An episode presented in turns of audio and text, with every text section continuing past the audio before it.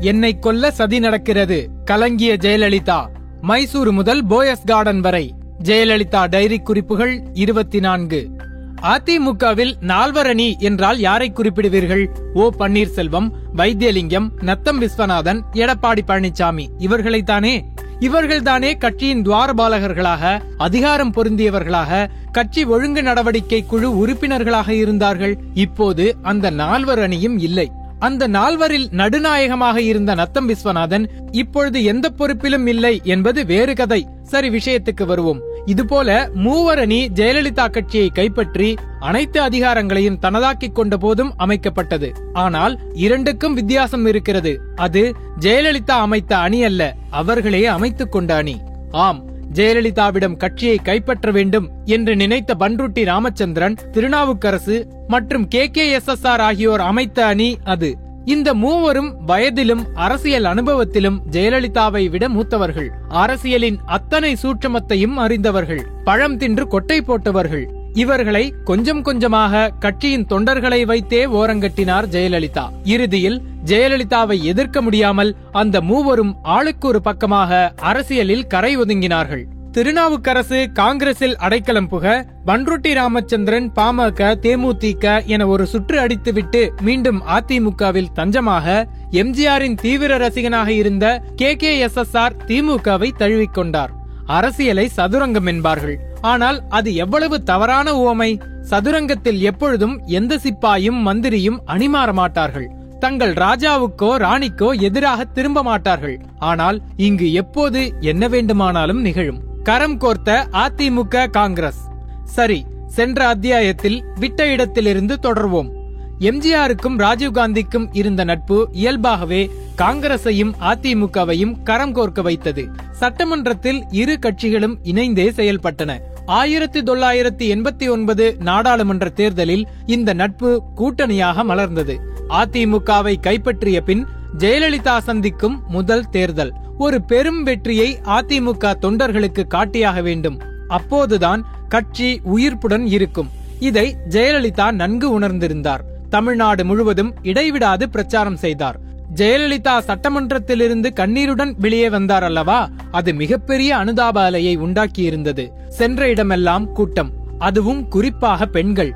இப்போது கட்சிக்குள் ஜெயலலிதாவிடம் மனவருத்தத்தில் இருந்த சில சீனியர்களுக்கு புரிய தொடங்குகிறது. எம்ஜிஆருக்கு பின் அதிமுகவில் ஜெயலலிதாவுக்கு மட்டும்தான் கூட்டத்தை ஈர்க்கும் கரிஷ்மா இருக்கிறது என்று. அவரால் மட்டும்தான் எம்ஜிஆர் உருவாக்கி வைத்துச் சென்ற ஓட்டு வங்கியை காக்க முடியும் என்று. கூட்டத்தை விட்டு விலகிச் சென்றவர்கள் மீண்டும் கூடு திரும்ப தொடங்குகிறார்கள். அந்த தேர்தலில் ஓர் இடத்தை தவிர மற்ற இடங்களில் காங்கிரஸ் அதிமுக கூட்டணிக்கே வெற்றி. ஆம் பிரம்மாண்ட வெற்றிதான். அந்த ஓரிடத்தையும் சிபிஐ கைப்பற்றியிருந்தது.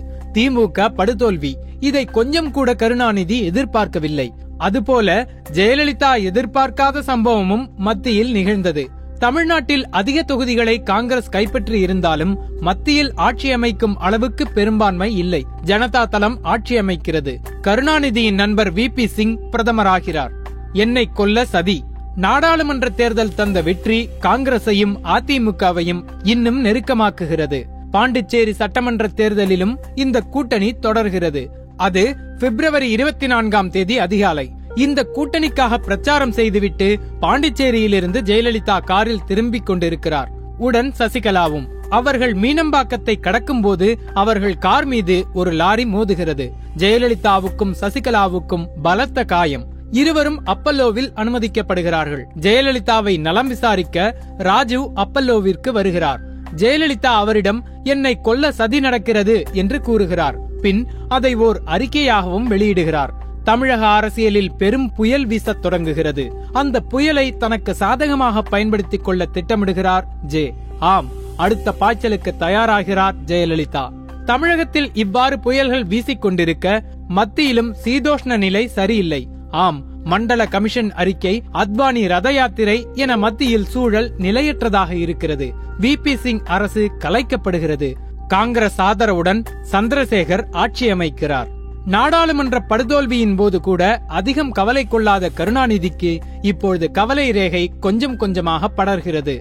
காங்கிரஸ் ஆதரவுடன் மத்தியில் ஓர் ஆட்சி. அது நிச்சயம் தனக்கு எதிராகத்தான் இருக்கும் என்பதை நம்புகிறார். அவர் நம்பிக்கை வீண் போகவில்லை. ஆம் மத்திய அரசுக்கும் மாநில அரசுக்கும் உறவு சுமூகமாக இல்லை. தமிழகத்தின் பெரும்பாலான கட்சிகள் ஈழ விடுதலை போராட்டத்தை ஆதரித்து வந்த காலம் அது. அந்த சமயத்தில் இலங்கையிலிருந்து சர்வசாதாரணமாக போராளிகள் வந்து சென்று கொண்டிருந்தனர்.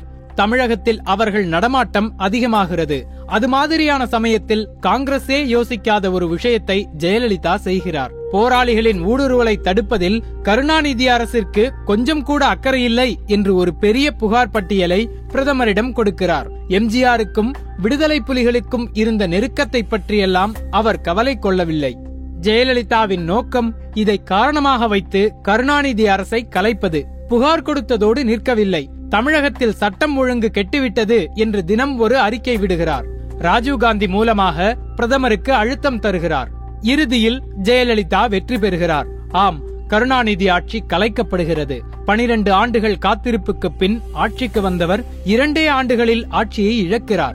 தமிழகத்தில் குடியரசுத் தலைவர் ஆட்சி அமலுக்கு வருகிறது.